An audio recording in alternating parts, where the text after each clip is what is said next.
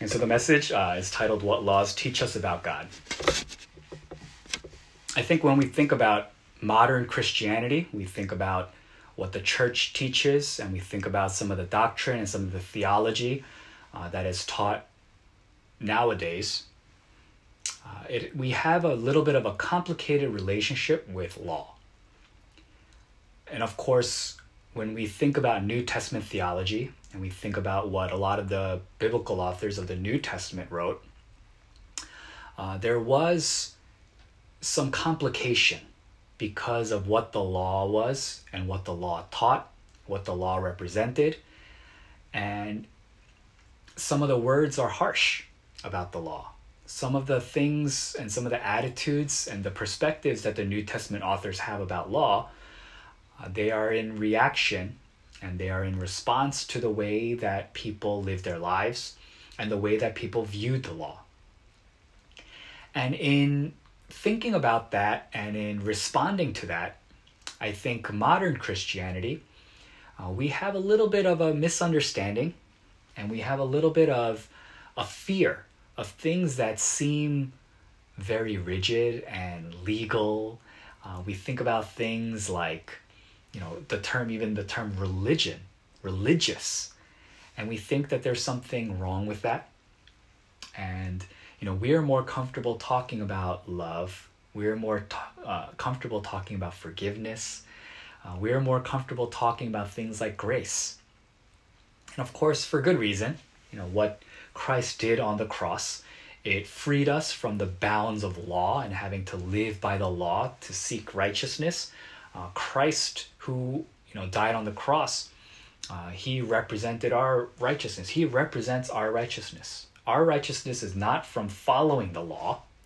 Our righteousness is through our faith in Jesus Christ who died on the cross. So I understand that, and we all can kind of admit that you know we don't think too much about the law. It's not something that comes across our minds. You know, we can think about relationship with God, we can think about the love and the forgiveness of God, but you know, the laws of God, it's not necessarily something that we really meditate on, that we really think about heavily on a day-to-day basis. I can admit that as for myself as well. Uh, but when you study early Israelite history, when you take a deep look at the relationship that the people had with God, and you think about the, the role of the law, there's so much that we can learn from it. There is, of course, um, law that pertains to worship, and that's a lot of the Levitical law that, you know, when I was in youth group, you know, we always had these Bible reading challenges, these you know, go through the Bible in a year type things. And you know what the book of Leviticus was for me? The book of Leviticus was for me the gate. It was the wilderness. It was the desert. It was the area that I could not cross. And so every year I'd be like, okay, I'm going to read the Bible. You know, my church is doing this this charge let's everyone read the Bible this year, you know, and you know, you start with Genesis and you're okay, not bad, not bad. You get through Exodus, okay, still a little bit narrative and there's some, you know, there's a little bit of things going on, there's some history there, and then you reach Leviticus and you're like, I can't do this. I, I cannot make it past this wilderness. I understand that. Uh, the Le- Levitical law was very specific, it was very detailed, uh, and it's very hard to understand why that pertains to us today. Uh, and but today we're not we're not discussing and we're not highlighting Levitical law. We're not highlighting instructions on worship and laws that pertain to relationship in the uh, within uh, their worship and within their sacrifice, uh, sacrificial system. Today, we're discussing things that have to do with moral law. We're discussing things that God wanted among His people. Some of the laws that were important to God in the way that people were relating to each other, because it represented their view of God. I want to stress that point today. The way that you treat other people, the way that you interact with other people, it will show, it will reflect the view that you have of God.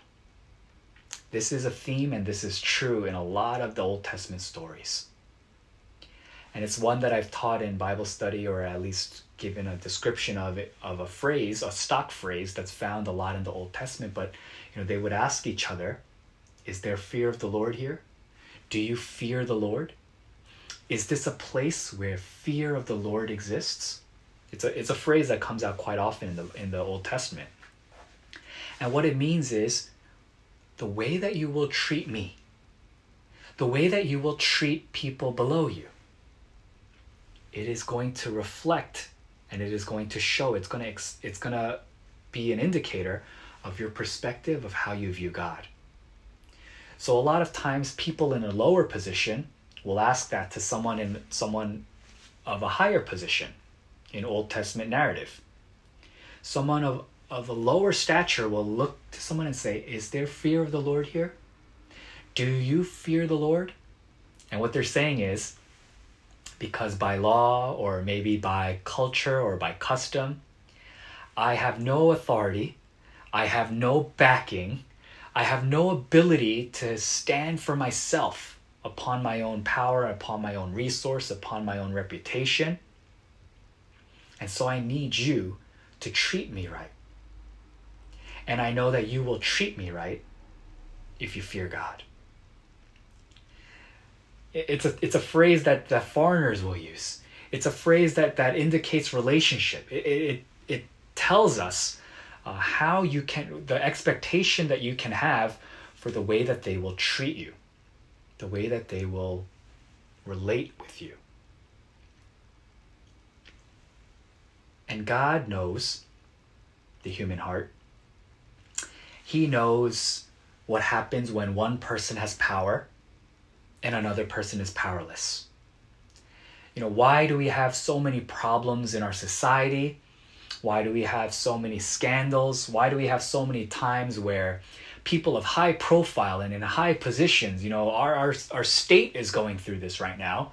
Uh, why do we have issues where someone who has authority and someone who has power does something to someone below, beneath, in terms of rank or in terms of status, why does that happen so often? And why is that such a problem?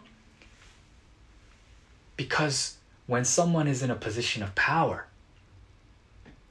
and they look towards the person beneath or under, someone lower than themselves in that power dynamic, a lot of times corruption comes about a lot of times inappropriate relationship comes about because the person in power can do what they feel or what they want or what they desire because the person below them can't really do anything in return. They have no power over them. They have nothing that they can do to threaten the person that's above. You know, thankfully, society is changing. Uh, there's hope uh, within our communities and within our societies because that dynamic that has long been a part of history and has been part of American culture and you know also part of Korean culture you know sometimes and this is embarrassing to say but sometimes in church culture that's been a reality we see what the priestly class has done we see what happens with you know pastors and we see certain dynamics that are not healthy that are corrupt, that are sinful. And God knows the human heart.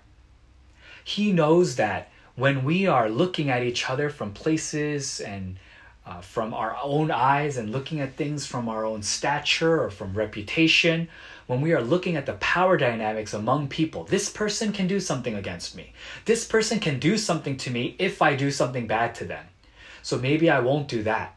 Maybe I will not approach that, but this person that's below me, this person that's under me, this person that has no reputation, that has no stature, that has no status, this person I can press, I can oppress, I can do injustice to, and they will have nothing that they can do to me. It's a condition of the broken heart. It's a condition of the human condition. It's, it's indicative of our fallen nature we are not willing to look out for people who are below us, who cannot make a claim against us, who do not have the reputations that we have. And I know that law sometimes gets a bad rap. I know that sometimes you don't like to hear about law. You don't like to hear about order. You don't like to hear about commands. You know, we want to live how we want to live, right? We just want God's grace and we want God's love and we want God's forgiveness or we want God's presence or we want His blessing. We want His strength to be with us. But we don't really like the idea of God commanding things of us. We're a generation that grew up without wanting to really know about God's law, without really wanting to know about God's commands. You know, maybe that was for an older year, older generation, an older era. That's gone. And now we just live, you know, how we want to live. We want to live by grace. We want to live according to our heart's desires. We want to live lives that fulfill us. We want to forget about some of the laws. But let's talk a little bit about why the laws existed. What is the purpose of the law? And what does the law teach us about God? Why was the law given? Firstly, it was given so that God knew who his people were and who his not people were. Okay, I know that, that that's not good uh, English grammar, but I, I understand and I hope that you will get the point. He wanted to know who his people were and who his not peop- not his people were.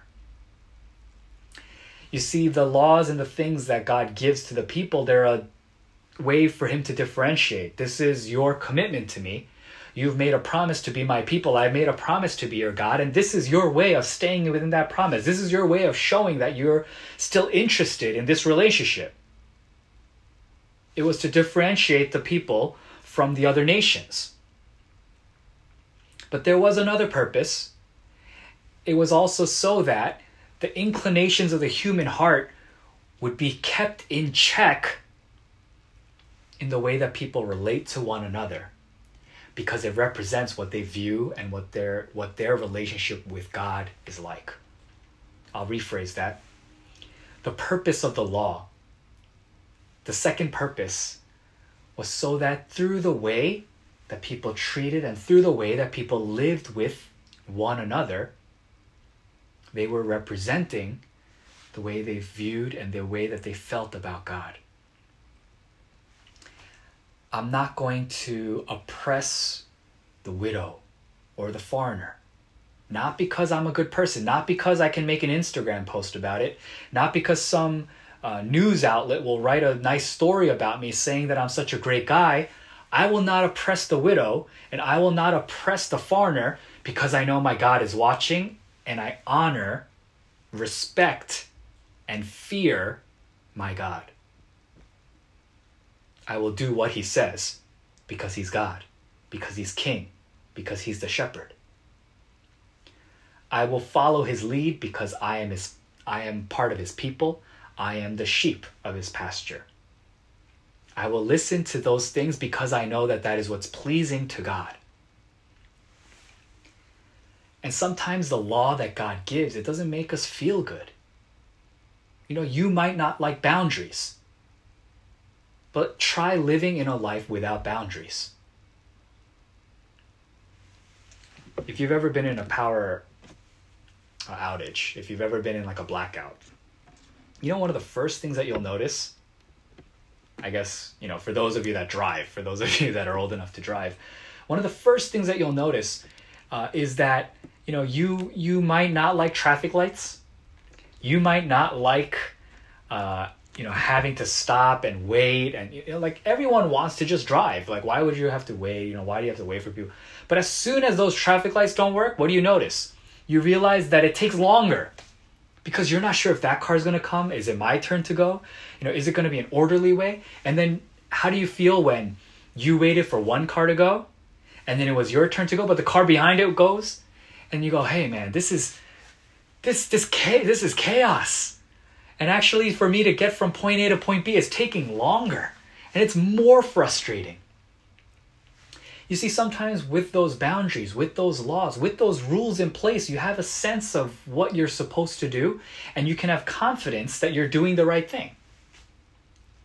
I know that when I stop at a traffic light, that I'm doing the right thing. And yesterday, you know, my wife and I we were driving home, and right at the traffic light before our house, we saw their tur- light turn red, and the car, for some inexplicable reason, maybe they're in a super rush, they they they slowed down and then they went through the red light while the other cars were starting to go on the other sides because they had the green light. What does that do? It puts the person in danger, but it also puts other people at risk. It puts other people in danger. They could have gotten hurt in an accident.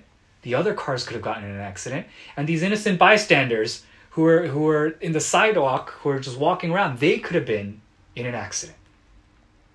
Because one person said, This rule doesn't apply to me. Red doesn't mean stop. I can go whenever I want because of my own circumstance, because of what I want, because of what I need. God knew the human heart.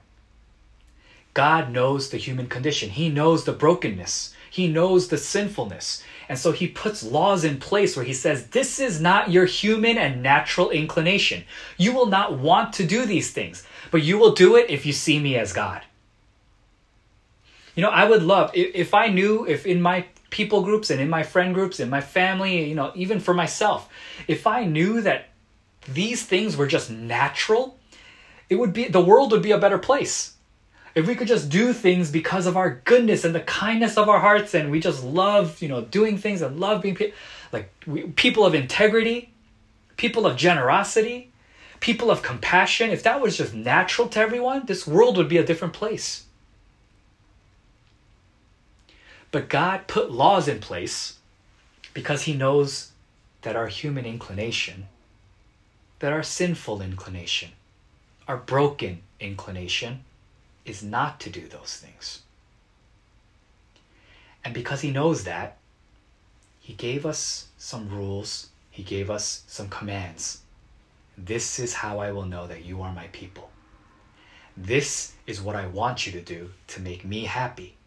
This is what you need to do to live in this society and among this community and among these people, among this, these different civilizations, and you will represent me.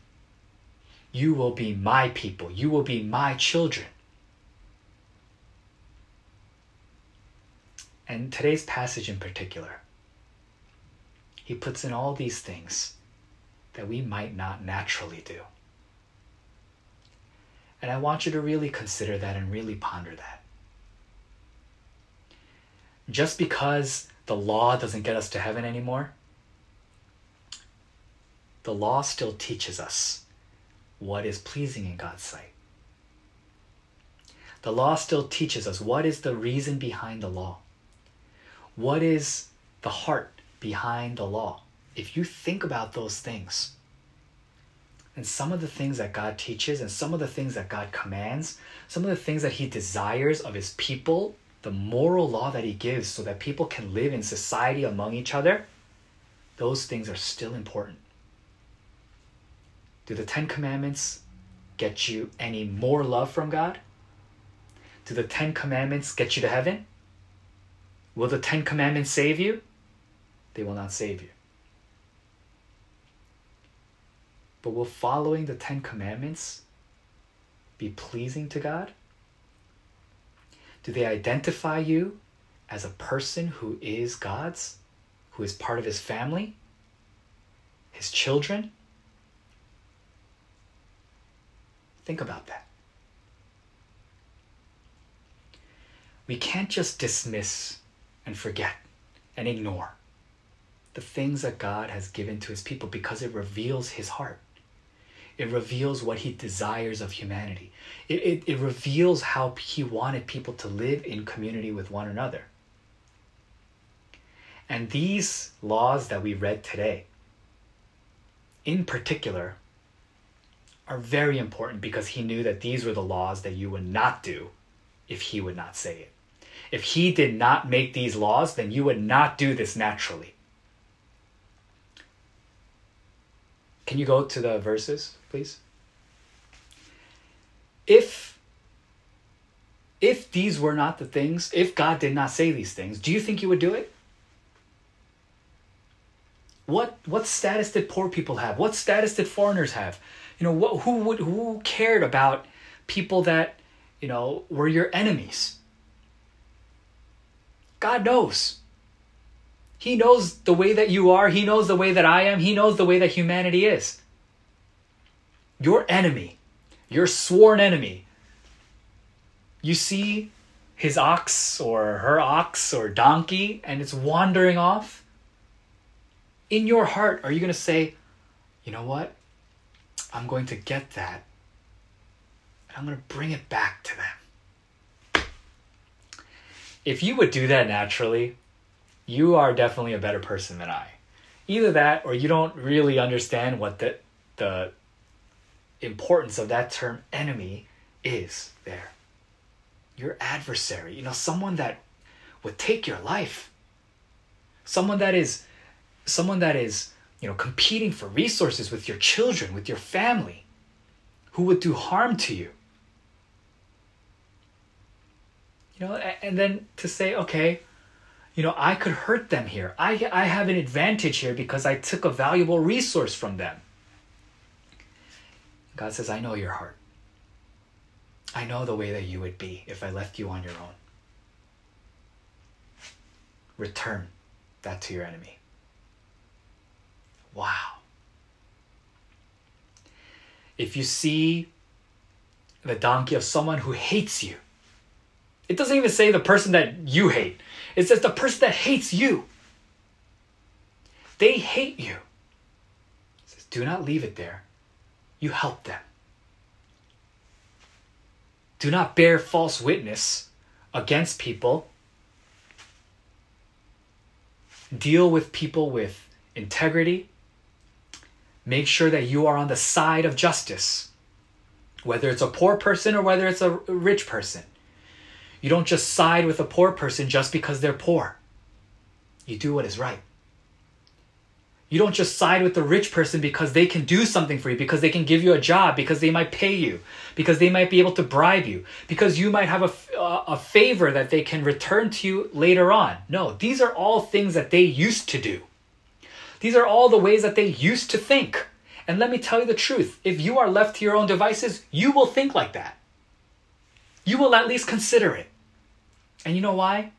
Because of our human and sinful condition. And God knew that. And He said, That is why I give you these laws. Because you must think about these things before you do it. Not just respond naturally, not just respond with instinct. You will do these things because I said so, because you will you respect me, you exalt me, you consider me to be your God, you consider me to be your king following God's rule, following God's law, obeying the word of God. It's telling us, it's telling God, you matter to us. We fear you. You are God, we are not.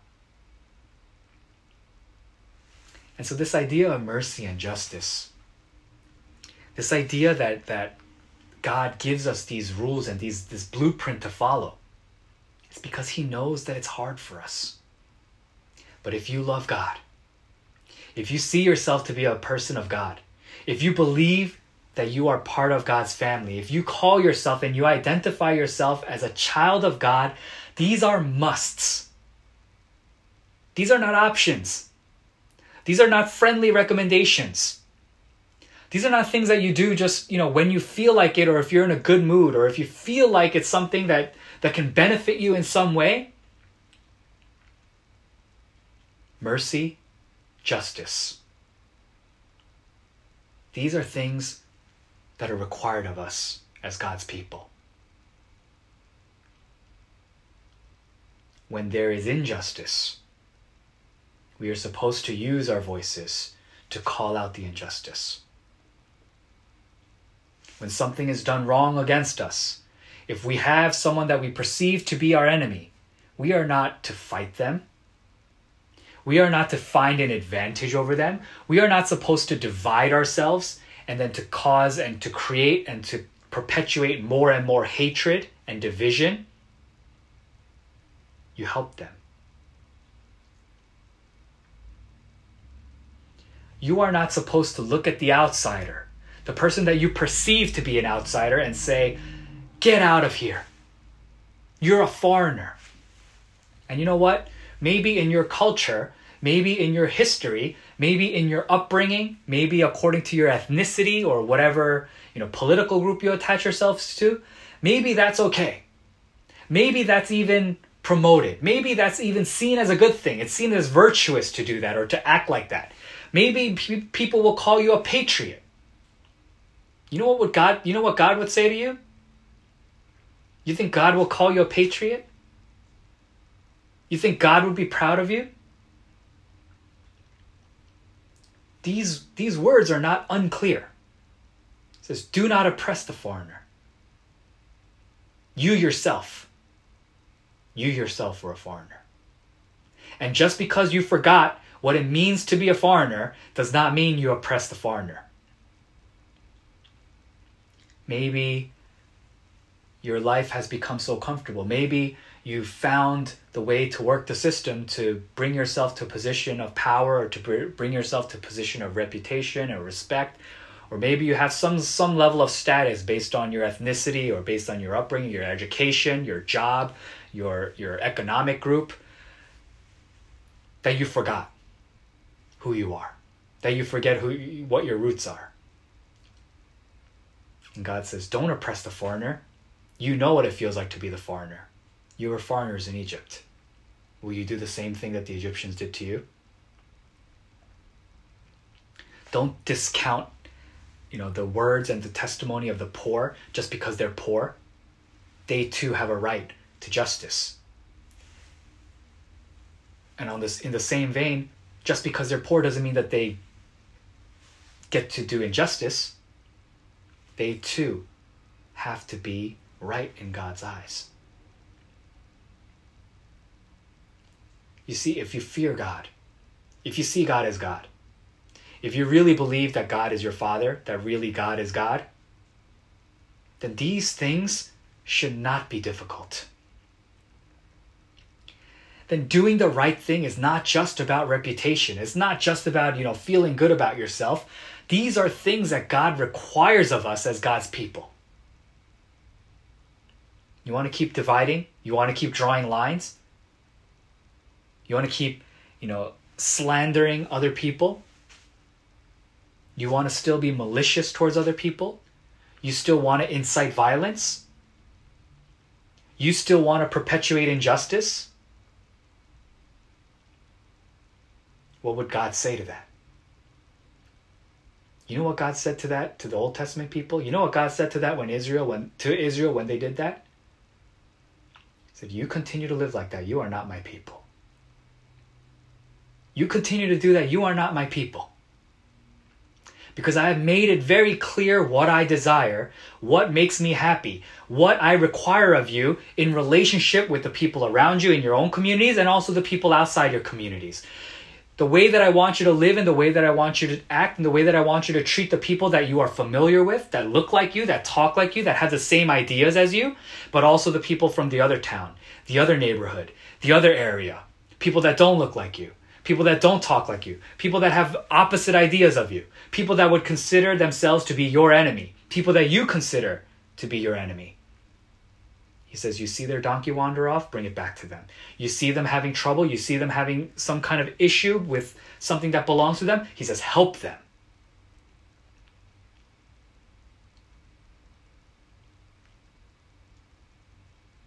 And God is a God of justice. God is a God of compassion. God is a God of mercy. God is a God of grace. He's a God of love. And all of these things he expresses to us through some of the laws that he gives.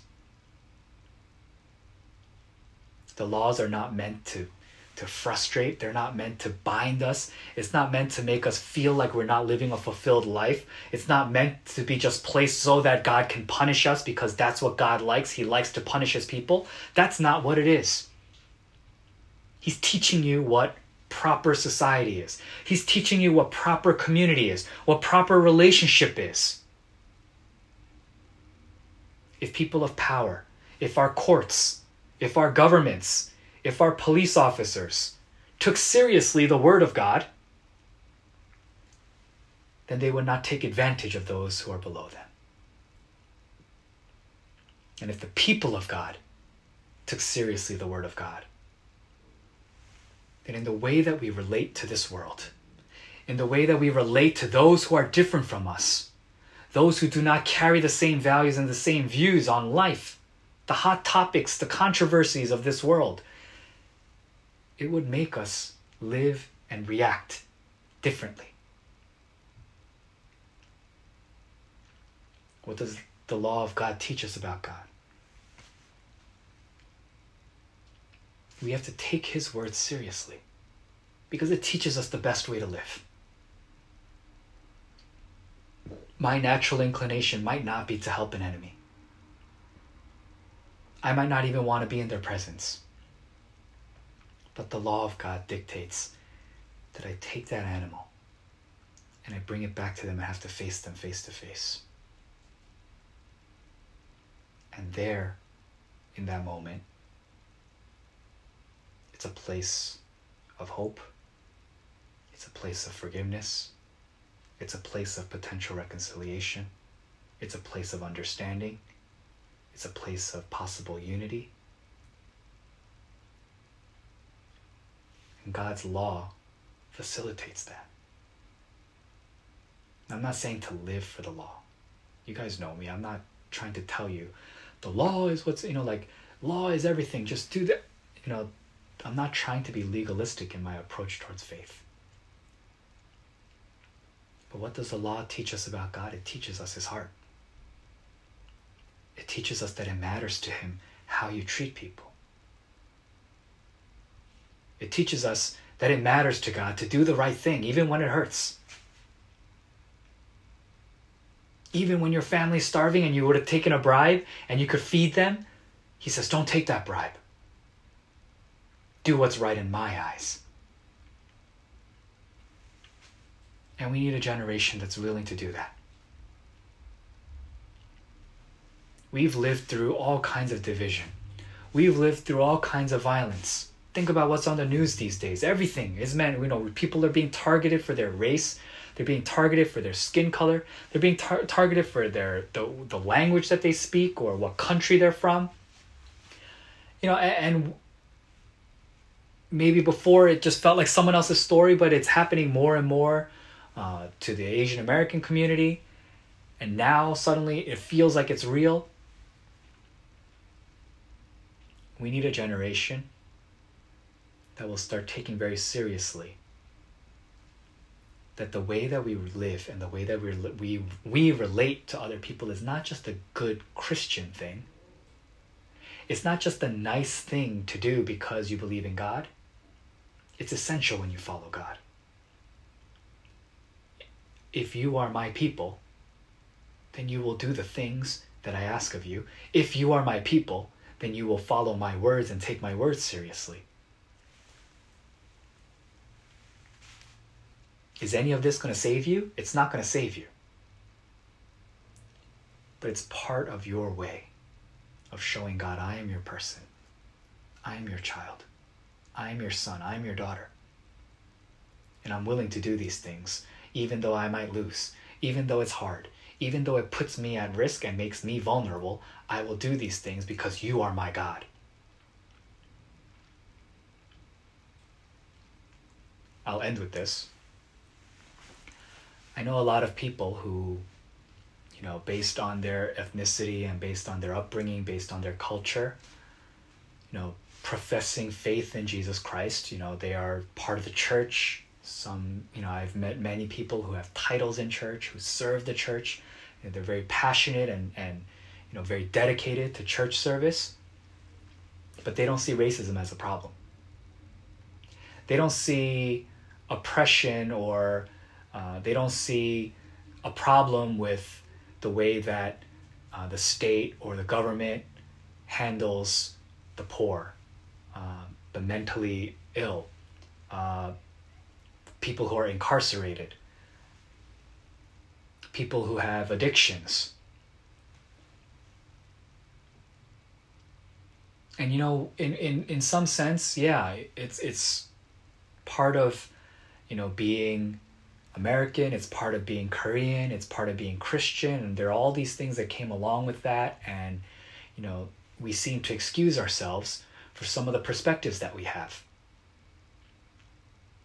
We seem to excuse ourselves, you know, based on some anecdotal evidence and experience that we've had in our lives and the way that we view certain people and the way that we treat uh, people of color or, or, or people that are different from us.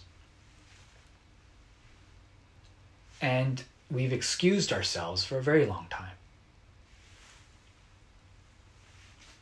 But if you weigh your viewpoint and you weigh your perspective and you weigh the way that you treat people with the Word of God and what God asks of His people and what God desired from Israel, then probably you will be filled with a lot of shame.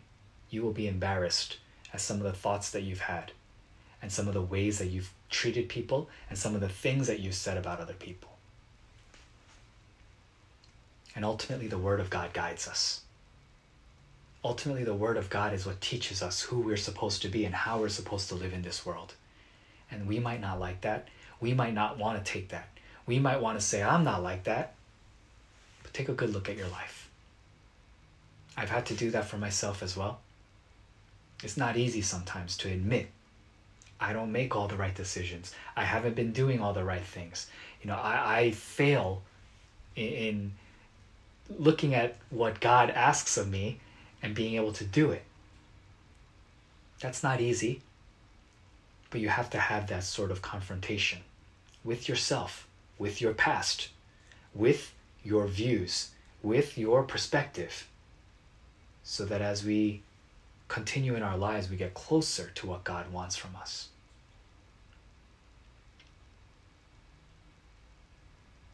Again, just I, I really need to stress this. This is not going to make you righteous. This isn't going to make you go to heaven. But this is part of our identity as children of God. Take a look at Exodus 23 1 through 9. Read it again. Everyone that's in this service, read that again this week. and understand the heart behind the law. Understand what God is wanting from His people. And I pray that you have the courage to start implementing that into your life. Not so that God won't punish you, but because you want to live a life that represents God well in this world. If you and I commit to that, if we all start doing that, if we all will put ourselves in a position where the words of God matter to us, the world can change. And I know that sounds corny or that sounds like it's too optimistic, but the world can change because in small pockets, in small areas, one individual, and small things that we do, those things will add up. And a generation can change from that. you know deal with think about and be informed and educate yourself on the social issues know the cultural issues the injustices uh, some of the things that are going on in current events. Educate yourselves on those things but always refer and submit to the word of god. It will not lead you astray. It will not break you or bring you down. It will bring you closer to the community and the society that god desires of his people. Law is not a bad word. It's a word that puts us in line with God's heart.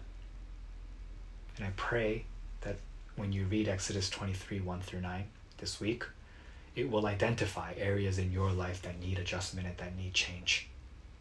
And I pray that you have the courage to make those changes. Let's pray.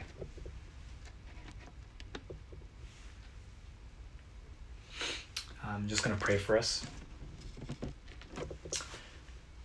God, we thank you for communicating your heart and your desire, for setting up boundaries and setting up lines, setting, giving us guidelines, for telling us to do things that we might not do naturally, that we might not want to do. And each time we do those things, we are saying, You are our God. Each, each time we have an opportunity and we take that opportunity and we follow your word and we live by your word, we are saying, We fear you. You are our God. You are our Father. You matter to us. We love you. So, not just with our words, not just in our services, not just through our church activity, but in our daily lives, may we be able to speak that love out with our lives and our actions. Not just with our words, but may we be able to live it every single day as you've placed us in our communities, in our neighborhoods.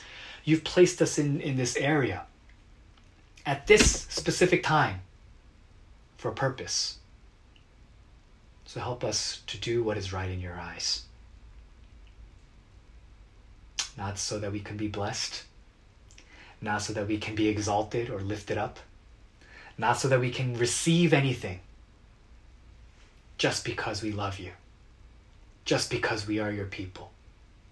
May we live by the law that you give to us. May we do what is right in your eyes. Fill us with that conviction and that strength. Help us. It doesn't come naturally for us, God. It's hard for us. But help us along the way with your Spirit. We thank you, God. We trust in you and all this in Jesus Christ's name we pray. Amen.